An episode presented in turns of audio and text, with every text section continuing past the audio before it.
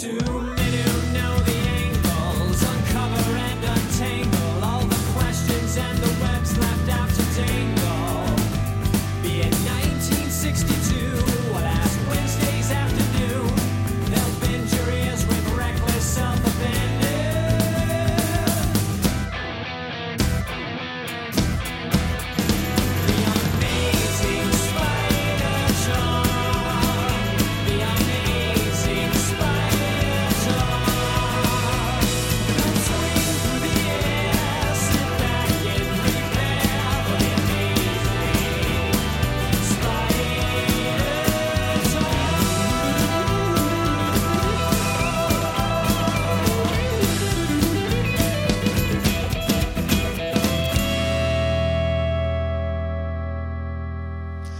I'm Dapper Dan Gvozden, and I own every issue of Amazing Spider Man, including the annuals, which definitely count. And I'm Mischievous Mark Ginocchio, and I too own every issue of Amazing Spider Man, including the annuals, which definitely do not count.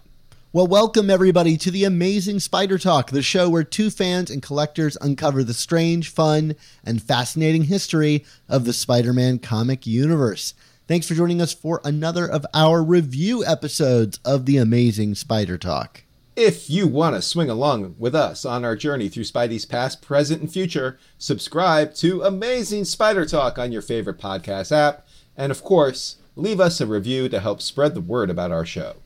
I feel like we've got this intro down to like so specific, Mark. We both end up sounding a little bit like Captain Kirk. It's got that like weird, uh, weird enunciation. We have to have to go now to the app. Uh, no, I gotcha. Understand. All right. Well, to, to finish off the intro here, it is important to note that this podcast exists because of the support of our Patreon members. If you want to receive early episodes, exclusive artwork, and keep our podcast going, go to amazingspidertalk.com and consider joining our Patreon. What's new?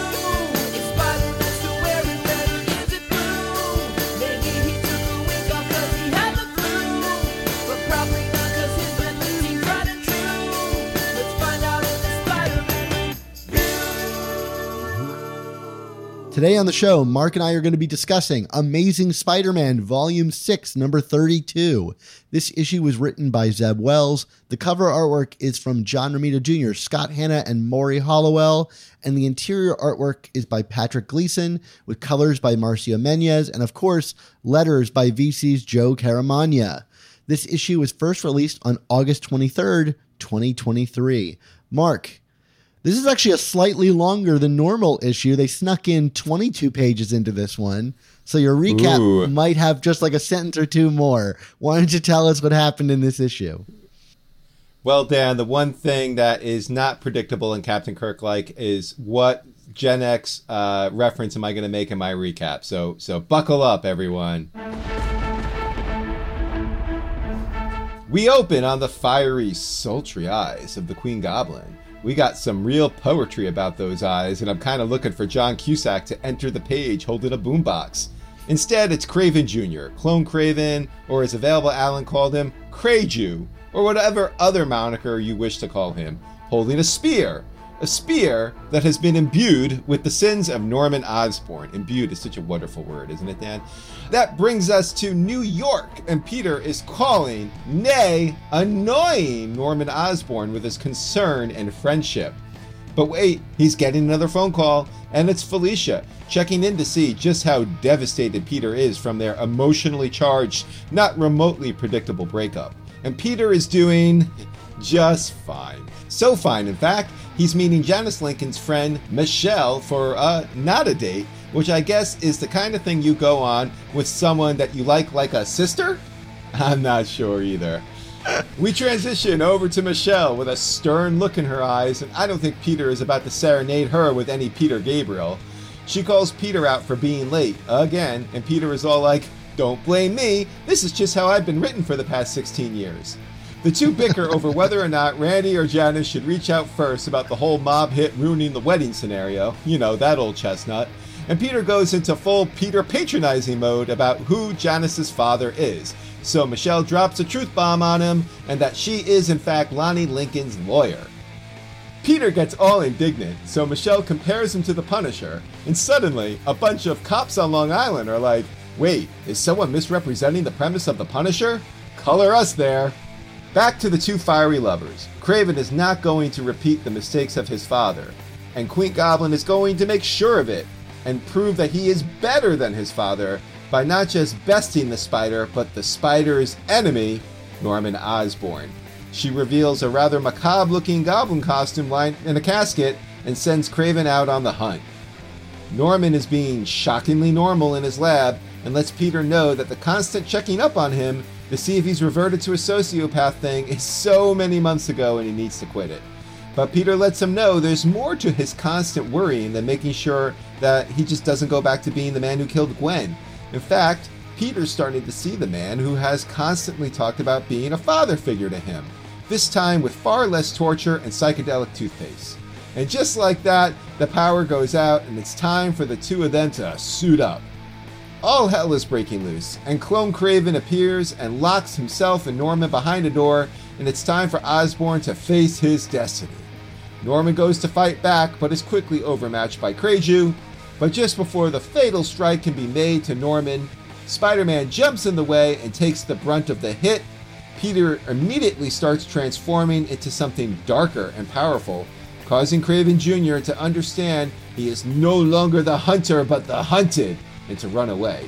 And we are left with a maniacally laughing Peter, and I think Kraven's in trouble now. I don't think anybody was expecting the return of the phrase Kraju, but here we are. Amazing Spider Man Volume 6, number 32. Mark, I think to get into this, I think there's a lot of exciting things going on in this story arc, whether it be the return of Kraju, if that's your thing, it, what seems to be the culmination of this long simmering Norman plot line. Honestly, hopefully, this story arc kind of delivers on what we thought 26 was going to deliver, which is kind of the conclusion to this big storyline that uh, Zeb Wells has been cooking up for a long time.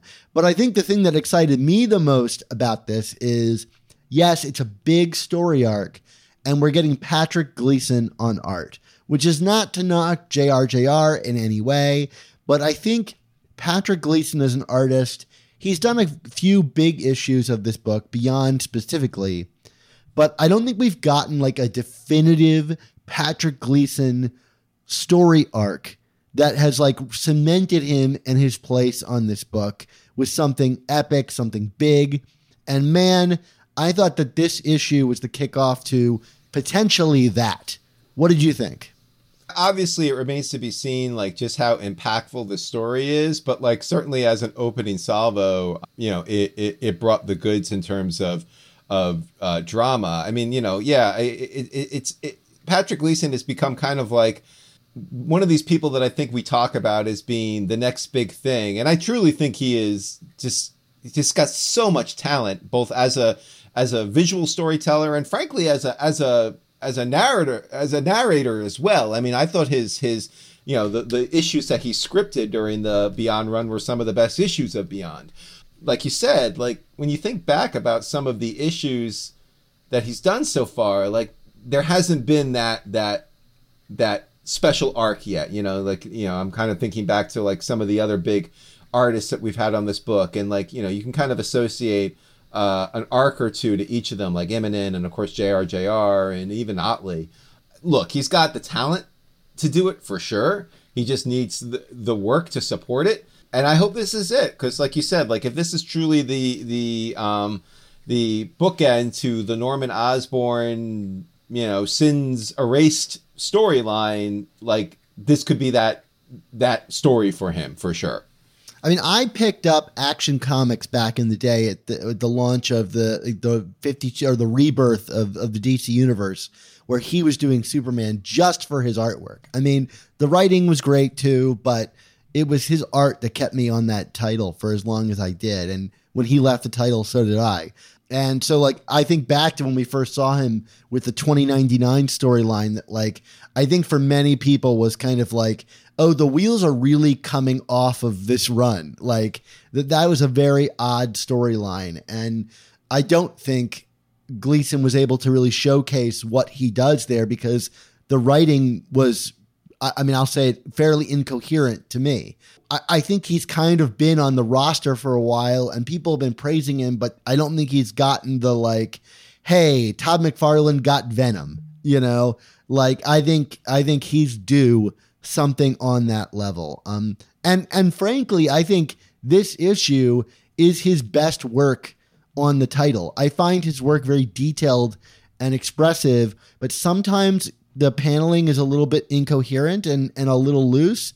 And I thought this was the opposite. Very structured pages with rigid boxes until, you know, the moment where all hell breaks loose and the paneling, you know, suddenly gets looser and images are kind of flowing into each other. I, I thought all of that was very exciting visually. And I thought, okay, this is the package. This is the guy being given the time to deliver this because he's not the guy to take over the book. He's not JRJR in terms of speed, you know, but if you let him cook on something, I feel like he's going to deliver the goods. And I thought this issue was that. and not to keep looking backwards, but I mean, even thinking back to, you know, during the Spencer run, that that one cover he did for what was it, like fifty five or fifty four, whatever that issue was. I mean, it's like it, it's probably the most famous Spider Man cover we've gotten over the last ten years, and it's just a it's just a cover, you know. Um, but yeah, like I, I I feel from a from a a visual storytelling standpoint, like this this book is very intricate, even in some of the beats that are maybe repetitive, not not through any fault of Patrick Gleason's, and we'll we'll talk about that, you know, those beats a little bit later in the show here. But like, yeah, I mean, like even just how things are kind of unfurled, like the the, the stuff with uh, Queen Goblin and Kraven at the beginning. I mean, it's beautifully rendered, and it's just it, like just kind of you know it in its own way was kind of reminiscent to like you know JRJR's reveal of the Hobgoblin in terms of just kind of like how we're just kind of peeling back these layers of these two characters and and and then you know Kraven appears with with the spear and it's like okay like I mean it's just very alluring storytelling here being done through a visual medium. I mean, you know, obviously that's what comics are, but I I feel like we haven't gotten them even on the issues that I love visually. I don't think we've gotten storytelling quite so visually driven as this book has been. Yeah, well, I mean, it starts a mystery. It starts in close up, and you don't really know where you are. You know, I think about like the show Lost and how it it was a mystery show, so every episode started with an extreme close up and slowly gave you more grounding by pulling the camera back and revealing more about your environment. And you get that kind of same thing here, and culminates in that big splash page of you know Kraven and and um, Queen Goblin and the sins of the Goblin swirling around. I mean, wonderfully detailed, scary page. For me, the stuff that really stood out too was like all the Peter transformation stuff, which we'll talk about in more detail, but like visually, the kind of like letterboxing on that double page spread.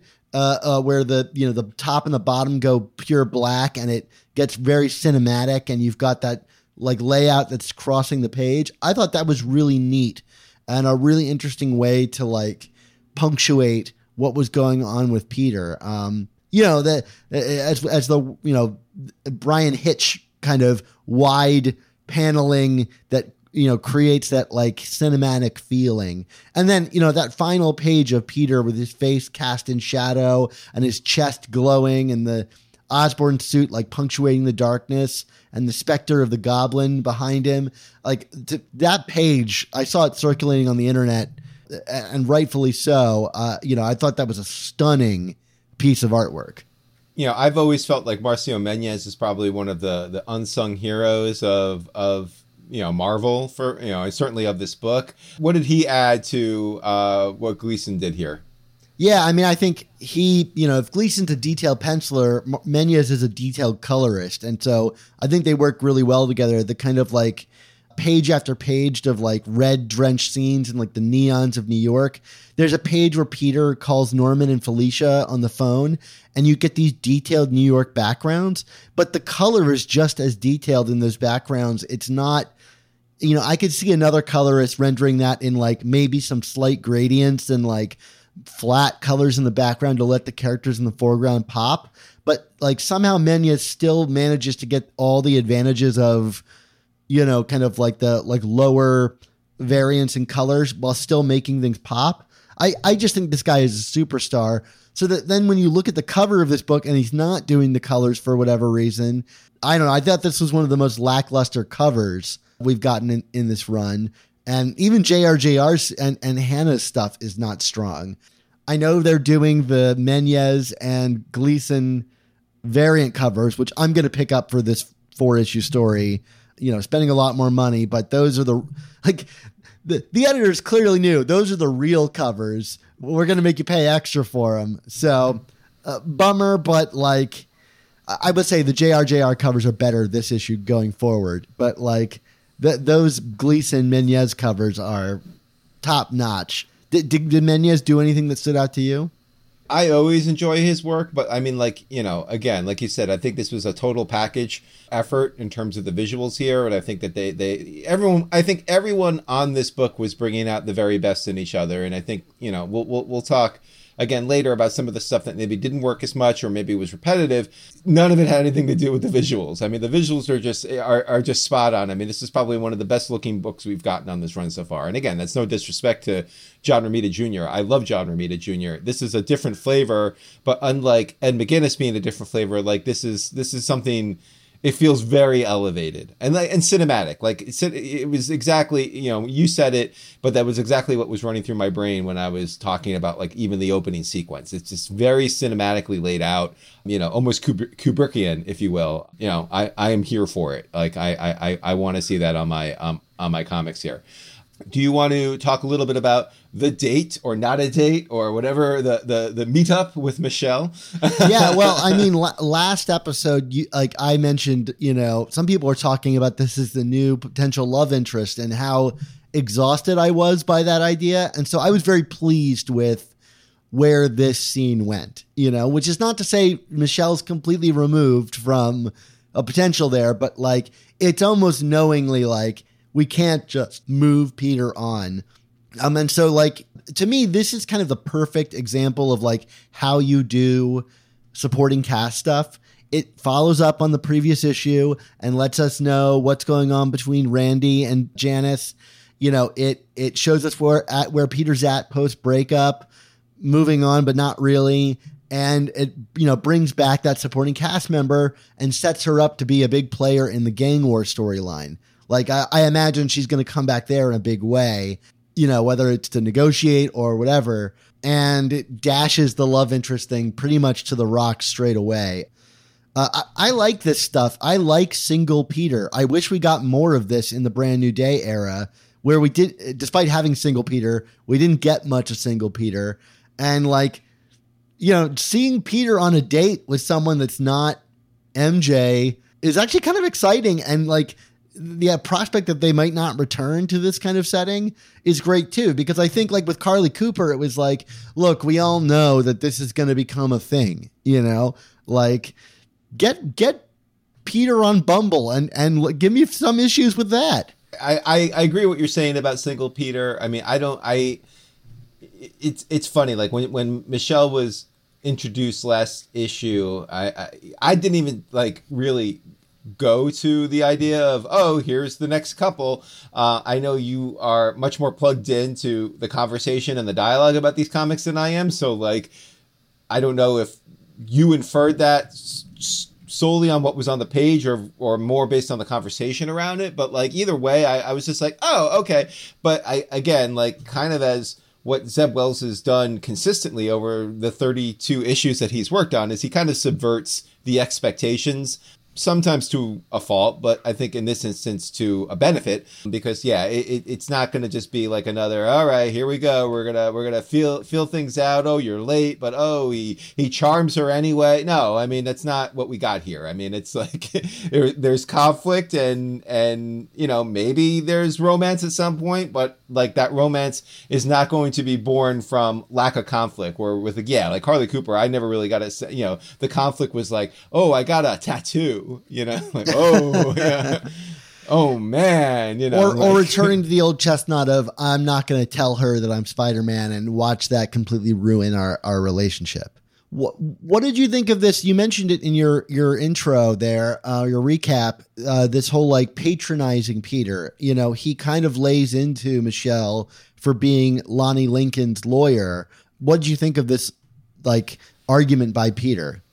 this is this is the side of Peter that frankly like when when I feel that he's propped up by folks on the internet for lack of a better phrase, it kind of frustrates me because like you know, again, I, I love to say this, even though people say I'm, I say it out of context. I'm not pure, you know. Peter's not pure. Like so, when when yeah, when he kind of takes the high ground on something like this, I'm just I, I kind of roll my eyes. But that's what she did here, and and I like that, and I like that she like threw the Punisher at him. Like that was like like I mean, I know I made my really wacky joke in the recap about Long Island cops, but like I feel like that was a very intentional joke from the creators here of like you know using the Punisher as a cudgel of like mischaracterizing you know morality. You know what i mean? Like like you know where where, where you're so on your high horse about morality that you're immoral. So i i appreciated peter kind of clap you know like being like wait what? What? No i'm not the punisher you know? Like so like, you know again like this is just a first kind of tit for tat situation here. And you know like I, I feel like michelle is purposely being elevated as someone that we should pay attention to. But at the same time it was nice to see like her kind of you know stay one step ahead of peter here. What without peter being like a doofus either. Like that i think that was the other key here. Like you know he was late and everything, but he wasn't like you know tripping over himself and stuttering and and and making you know you know talking about kissing his sister or anything like that. Eh, this this was a solid scene all around. Yeah, I'm I'm okay with Peter being a hypocrite. I mean, right? He was dating Felicia, and he's currently trusting in Norman Osborn, and at the same time, he's calling a woman out for kind of doing something similar, which is like tr- trusting in a villain. But like, I'm okay with Peter being a hypocrite. He's large. He's lo- a long time operated like from a place of hypocrisy. Like he's a flawed guy. Yeah. For sure. Well, be a hypocrite, but like I, I, I want to see the comic point out that he's being a hypocrite. That's the bottom line for me. Like like I don't I don't I don't want I don't want to be in a hypocrite and have the comic be like, yeah, isn't he right? You know what I mean? Like that's that's that's when I get like a little uh, no no no. Like Peter's not like you know like when he's acting like this, there's something wrong with it. You know? yeah, and and and and I just want to make the case that like Peter has not seen Norman engage in acts of violence, and he's actively keeping an eye on him. And he just last issue saw Tombstone, it to his eyes, disrupt this wedding in a violent way. You know, I I don't think he's entirely wrong, even if it is a little hypocritical, because he's willing to make a deal with the Tombstone in issue five of this run. You know, to to some degree. Anyway, en- en- enough on that. I think I think that will still continue to play out. I I, I think in Gang War, like whatever side Peter ends up on is going to trust tr- uh, it's going to stress his allegiances and what his moral code is. Hopefully not his kill code because I'm exhausted by that. But like like just like the first 5 issues of this run did where it's like Peter is acting, you know, morally uh, how he feels is correct, but may play into the hands of people he doesn't al- like typically align with. So I think that's kind of discussion is yet to come a lot more in that upcoming gang war arc. Let's talk about two characters who kind of swap roles in, in throughout this story, and and that's Kraven and Queen Goblin. What do you think of their depiction here? Is that all they're swapping is roles? Uh, I mean, I, don't mean- really, I don't really know. I'm, I'm going to be honest. I'm a bit confused about this relationship. Like, there's definitely something sexual and manipulative at the at the heart of it, and the opening is this weird sexual metaphor. At least that's how I read it about piercing the darkness. and then Kraven has a spear that's gonna, you know, liberate everybody. I mean, look, it's it's pretty. I, I don't even know. It's, I don't I don't even know if it's vague. I mean, it's pretty. It's pretty. uh It's pretty blunt. Yeah, well, no, or pointed is in a Spears a Spears case. Yeah, I don't know. So I used to whip out that old chestnut. Let me pierce your darkness in my in my dating days. yeah. Ooh. I mean, look, I, I, as like vague as the mechanics of the spear shotgun sin stuff is, it's a silly comic MacGuffin, which is fine. Like I'm willing to accept that, but I will admit it does lower the stakes, so to speak, because it does seem like he's making up rules as he goes along about this. You know, like I feel like a story like this is where you need to be doubling down on how these things work if you're going to do something like this book does and give those sins to Peter. Like suddenly our protagonist has to play by whatever these rules are, and the rules seem to be whatever. You know, it's kind of the opposite of my complaint about the end of Superior, which is like Superior did all this work to establish the rules and then went, nope, let's just throw them out the window when it's convenient. And like here, I feel like we're still making stuff up. So I don't know. Do you think that's a valid criticism of this? Oh, it's totally yes and storytelling here for sure. And and you know, the other issue in this whole thing is like whereas, you know, not that I quite understand Kraven's status quo. I, I I think I have a grasp on it. I like to joke about how little I understand Kraven's status quo. It's not that bad, but like I definitely am like struggling with uh, Queen Goblin here and how much is truly Ashley Kafka or Ashley Kafka's clone, right? Like it's not even the I I I don't want to say it's not the real because then like you know the Ben Riley contingent will come and like you know castigate me, but you know what I mean? Like I I I don't understand who or what this character is and what what her purpose is in all this. Like what is she looking for? I mean, they're telling us what she's looking for, but I don't quite quite get the feeling or, or uh, you know what I mean? It's it's it's they're they're telling, not showing. That's for sure. I feel like Craven Kraven is well written and the visuals are great, you know, like like you know, like like I said, not just the opening, but then like, you know, like the pullback and the reveal of the goblin costume, like the shriveled goblin costume and the casket. Like this is like this is some riveting visuals here. You know, even like kraven at the end now she wasn't with him at the end, right? I didn't misremember that, right? It was just him. Yeah, so he's got that awesome image of like you know parallel paralleling the like goblin costume in the coffin. You've got the gold goblin suit like pinned up ritualistically to the ceiling, and it just seems to be Kraven there at least for now. You know, for what's been revealed thus far. I, I I'm trying to imagine the scene where he like got there early and started laying out candles and you know like a little potpourri. You know, like what? Like, does Kraven just like do these candles and uh, decorations just kind of spawn around him wherever he goes?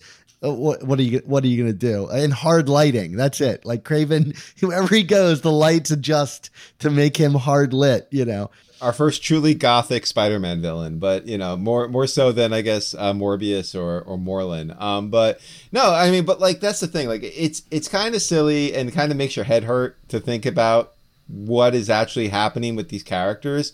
But like in terms of what's on the page and how it's portrayed, it's good. I I, I enjoyed it, and and I thought this was again compelling stuff. Ah, what are you gonna do? I'm liking Kraven Jr. I like Crazy right now, and Queen Goblin. it, it seems to me like that, like Queen Goblin's goal or Ashley Kafka inside of Queen Goblin's goal is to somehow return the sins to Norman. Like, I mean, like in this case, the spear, but I think in past stories, that's been true too. She's just kind of there to drive forward, like, your sins don't get to escape you, Norman. You know, I think the the more questionable thing is like once they get them out of her, she's still the Queen Goblin, and it like it seems like a very arch version of Ashley Kafka. So like it's not truly her, and uh, and so on and so forth. Another thing that I struggled with this book was the the narration from Kraven. I think it's very like Kraven esque, but there is like these black uh uh things like he's talking to himself, and it definitely took me a minute to figure out like oh that's Kraven talking to himself in some way. The, I think it was the black coloring that made me think that it was like Queen Goblin's like matching narration but then someone on the Slack reminded me, oh no, that was a thing they did in Kraven's Last Hunt. It wasn't black. It was like like yellow and like like orange red, and where Kraven would like engage with himself in conversation. So at least it's a trope that you know dates itself back to the most famous Kraven story. Although it just it definitely took me a minute to pick it up here, and, and I'm curious about the black coloring. You know, is that related to the time that Kraven thought he was black suit Spider Man, and that's the persona that has embedded himself in his head. I, I, I don't know. I, once I figured that out on reread, I was like, okay, this makes a lot more sense how this dialogue is flowing. you know, it seems like there's a really great place to kind of get some like inner insights and symbology and things like that, um, E- and not e- just even from. if even if you're just talking to yourself, you can engage in a dialogue on this place. Yeah, and that of course is the Slack. Hundreds of listeners like you hang out in our community of Spider-Man fans on Slack. The amazing Spider Slack community is absolutely free to join, and you can jump into active conversations with awesome people about collecting, conventions, movies, new comics, old comics, and more. Dan, uh, what's happening in the Slack this week? Well, we got a lot of conversations going on the Slack, but I wanted to mention that this week in the Slack, we officially reached 500 members. And I think it's really cool to see the Slack continuing to grow. And and the wonderful thing is like we're not just 500 members of people commenting, like a lot of the people in the Slack are content creators themselves. And so like, you know, uh, we recently had a, uh, a guy join who owns his own uh, like Lego shop, and he was holding competitions for Spider-Man Lego building, i- i- you know, uh, based off of Across the Spider-Verse. And so he shared photos of that. It's just a there's so many fun and talented personalities that I get to meet in the Slack, and uh, I get so much joy out of like meeting so many of the listeners and like hearing their stories about how they found the show and what it's done for them and and their Spider-Man fandom. So uh, that's just been a joy to see to see in the Slack. And now we're 500 deep. Uh, it, it, it's extra cool. So anyway, join in on the fun. Come join our amazing Spider Slack. There's a link in the description of this episode that'll let you sign up in less than a minute. And when you come in, say hi, and we'll welcome you to the great web of life and destiny, uh, as we do all of our Slack members.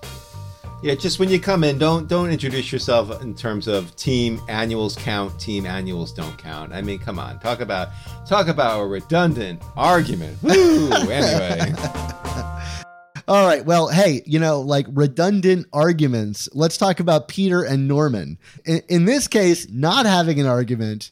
I think in a few issues that, that argument is about to reappear. But I would say there is if there is one part of this comic that I'm finding a little bit redundant, it is all the checking in on Norman, which is not bad as a plot mechanic because it makes sense. Like that is the nature of Peter and Norman's relationship. But I feel like the way that we're going about it is redundant, you know? Like just Peter like showing up and Norman being like, "Hey, I'm fine." And Peter being like, "Let me elevate our relationship. Like we weren't friends, now we're friends. Now like we're friends, now I trust you like a father." You know, like it's like, okay, but maybe we could have an issue of them going out and fighting crime together or and we got a little bit of that here and there every time we're just meeting these two characters in the lab and i'm like didn't i see this before and i'm not connecting with that element yeah, I mean, you you hit the nail on the head. What's what seems to be happening here with each subsequent appearance is like, you know, we're using the small talk in the lab as like an opportunity to like tell the audience, "Hey, everybody, they've taken another step forward here," and and uh, there are other ways to do that. Especially in a, a superhero comic book that can advance the story and get that point across that don't involve people talking in a sterile laboratory. But that's what we've been getting here. And uh, yeah, it's it's utterly redundant and and it's also, you know, kind of going back to what I was saying in the last segment, it's it's it's it's telling not showing storytelling, which is kind of not great. Yes, I, I think it's important that we keep advancing this story, but I, we you know, especially since it seems like we're we're about to kind of hit the the the fever pitch of this story, but at the same time, like we we got we got to find a new way to do it because this is this is kind of getting laughable. I mean, like it, it, it you know it's. I don't know if it's intentionally being meta commentary in terms of Norman's talk in this, but even he's just like, dude, stop checking on me. Like, what is wrong with you? Like, go, uh, go touch grass, Peter. I mean, like, it's like it's seriously silly. Um, you know, like we gotta we gotta move on. do it do it in a different way. Find a new show. yeah, I mean, and that's just it because like uh there's a lot of people pushing back on like why would Peter do this? And like I believe this from the get-go. Like Peter has always been a person who's very quick to assign fatherly status to people in his life, right? He's looking to fill that Uncle Ben role, and many different people have filled that role in the movies, in the comics, in whatever. So like I believe that as a characteristic of Peter, right? Like he is, you know, like knocking down father figures left and right, you know? And that's what made Norman always so interesting was he was kind of that twisted father figure and some stories never touch on that and other stories really lean into the Norman as father figure thing, you know, like uh you know, uh, there's that one series of issues. Was it the Return of the Green Goblin, where or the Revenge of the Green Goblin, where he's literally dressing Peter up as the Goblin and brainwashing him to go out on the town and calling him like his son instead of Harry. Like that's been a very established trope. Whether or not it's as accurate as portrayed here, where he's like, the first time I met you, I met the fatherly figure. And that's not really true canonically in Spider Man's history. There was a little bit of it the movies really elevated that and retcons have kind of pumped that up. I'm willing to buy it. And I'm willing to buy this from Peter, which is to say, like, it doesn't need to be this dryly communicated. Like, I'm already on board. Do something with it, you know? Right, right, for sure. We gotta find. We, we gotta find. There, there are ways to do this without just having them talk about it. Why don't we talk about the, the the transformation at the end though? Because this was this was this was some wild stuff. I mean, as much as we as much as I liked the visuals at the beginning of this comic, I mean the the the end the you know the final salvo here was some some really incredible stuff here from Gleason. What what was your takeaway from it? Yeah, you know what it reminded me of was the uh, Goblin transformation in the Spectacular Spider-Man magazine. You know, who anybody that's read that, which really is kind of like the extended origin of the Green Goblin Spider-Man relationship. You know, it, it's like the big Goblin Spider-Man, you know, fighting each other story outside, uh, like pre 121 and the death of Gwen and it retells the origin of the goblin and you know the explosion. But then it, you kind of get this like trippy visual of what it looks like to see things from the goblin's point of view. Something that i think ultimate spider-man would really run with when it showed some of the like first person perspective of the goblin. And you're not getting that here. You're getting really like kraven's perspective but it's just as like trippy and horrifying as that like it made me feel similarly to how I felt when I first read that John Romita senior comic. I think that's a great analogy. Yeah, I don't I don't know how much I have to add to it outside of the fact like you know, if you had told me a few months ago that we were going to get a story that where Peter was going to get, you know, imbued with the sins of Norman, I, I probably would have been like, oh, brother, what are we doing here?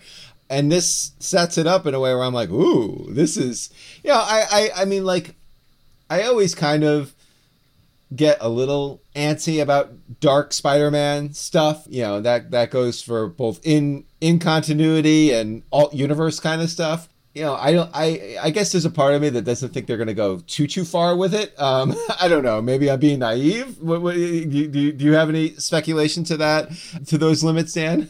well, I mean, uh, you know, what I'm most curious about is like who remains the protagonist in these stories. You know, because like one of the interesting things about the transformation scene is it's very clearly from Kraven's perspective, and it like shows even like the reversal of Kraven's Last Hunt of the giant spider like chasing down a lion. You know, it's got that trippy imagery that we associate with that story. And Kraven admits that he's now going to be hunted. You know, so like, are we going to see a comic from Kraven's point of view? Like, that could be really interesting. I don't know if that's what I want. It, uh, the final image of this comic delivers on like the fear factor that would make me relate to anybody thrown into the protagonist's position. And then the next thing I really am curious about is like, you know, I, I, I think it's cool that we're getting this story because I think Goblin Spider Man is something that has been teased a long time in this book. You know, like what would it look like for Norman to ostensibly be successful in recruiting Peter to his agenda? And here you get that in a metaphysical way. You know, that final image is terrifying, and we can talk about it, uh, you know, a, a bit more. But like, the question I have is like, what is a goblinified or sins of Normanified Peter going to behave like? Like uh, so far, we just have him tearing, you know, his mask open and laughing like the Goblin as the specter of the Goblin is behind him in the background. Which I mean, that image is just an all-time scary conclusion to a comic. Like I'm, I'm curious again, like with the whole like um, Ashley Kafka thing, which is why I think the rules are important. Like how much of Peter is left in there? Like what will he be written like? Will it be written like Norman Osborn, or will it be a like Peter that uses his particular like like wit angrily? You know, because we saw Ashley, you know, manipulating her therapy, you know, knowledge to wield against villains. What does a goblinified Peter look like? And that's exciting, like for me to at least like read read that. I mean, if you had any guess, like what what would you want to see a goblin Peter be like? I don't know. I I I I, want to. I guess that's the thing. Like I I don't expect it to be that dramatic. I guess, um, which might make me boring. But like I I, I guess like I'm I'm I'm expecting. I hope there's no drama that comes out of this. Well, no, no. I, I, I, that's it's not that. I just mean like I, I, I'm expecting more of like an inverted dark version of Peter here. I'm not, I- I'm not, I'm not expecting him to be unrecognizable. I, I just because I don't know if I want to read an unrecognizable Peter for this story. I mean, like, you know, what you just described about like having an issue from Kraven's point of view, that actually kind of interested me. You know, like him kind of being on the run from from Spider-Man.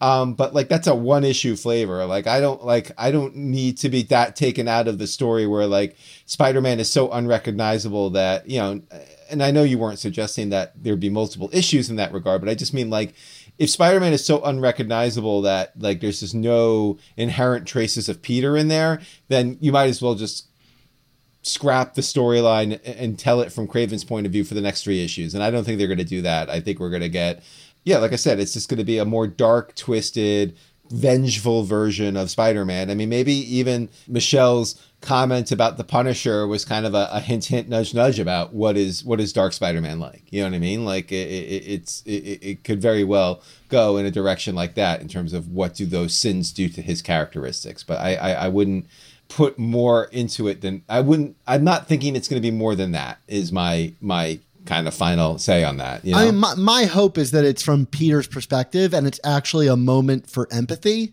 Like, like what does it look like for Norman to have fought off the influence of the Goblin formula all this time and his accumulated sins? You know, like I think there's an opportunity to, you know, like, well, not only for Norman but actually Ash, Ashley Kafka, like, like what what she went through in this transformation. I, I'm not asking for like Superior Spider-Man number nine mindscape fights uh, or anything like that. But it would be neat to like have Gwen's ghost appear and haunt Peter and and blame him for murdering her. You know, like uh, the, the like what what would it be like to take that on? I think there's so many ways you could go with this. My, my big hope is that it's something wholly new because we've seen Dark Peter before. We've seen him become just the spider before. And like, but like, I want to see, like, if you got one shot at this, like, give me a completely unique creation that years from now we'll refer back and go, remember like Goblin sins Peter? Like, what a thing, you know? You want to talk grades? Yeah, I, I'm going to give this a solid B. I, I thought this was a really good opening arc. I, I I don't think I can go much higher than that. What about you? I'm giving it a B plus. I can go higher than that. I, I was almost ready to give it an A minus, except that I find the Norman stuff re- a bit repetitive. But like, There you go. this is the end of that. I I think I dare say, you know, like it's done. Let's get to the actual story that we've been like hinting at all this time. So I, I'm ready, and I'm I'm especially ready to buy that uh, P, uh, Patrick Gleason cover for the next issue because it's one of the coolest Spider-Man covers I've seen in a long time. That's just me forking over my money to Marvel for extra covers. You and your sweet, sweet covers. Well, well. Speaking of endings, Dan, it's that time. Time for all good things to come to an end. So we want to say thank you to you, the listeners and viewers, for tuning in to this episode of the Amazing Spider Talk. Yeah, this podcast exists because of listener support on the Patreon. For only $3.99 a month, you can help support our show's existence while getting early episodes, including these reviews the same weeks the comics release, exclusive artwork, and a ton of other bonuses. So a thank you again to everybody who already supports us and the work that we do. And I would be remiss if I didn't give one more shout out to the fact that Patreon messed up with the booking. So if you were formerly a Patreon supporter and you want to come back, we lost about 20% of our subscribers because of Patreon's mix up. They fixed the problem. We welcome you all back. Or if you're considering for the first time, come help us out, get back up to where we once were. To download our earliest episodes, including interviews with legendary creators like JMD, Tom DeFalco, Ron Frenz, Mark Bagley, David Michelinie, and many more, subscribe to our amazing Spider Talk Back Issues podcast on Apple Podcasts. This podcast was edited by Rick Coast. The video version of the show is available on YouTube and was edited by Alex Galucki. Our artwork comes handcrafted from artists Ron Frenz, Sal Buscema, and Nick Cagnetti. Our theme songs were produced by Rylan Bojack, Tony Thaxton, and Spider Madge, and our animated intro was created and performed by Josh Sutton. So, Mark, until I pierce you with a spear, infected with the spirit of the annuals, and turn you into an avenging angel for the sanctity and merit of annuals. What's our motto? Whew. With great podcasts, there must also come the amazing Spider Talk. Don't, don't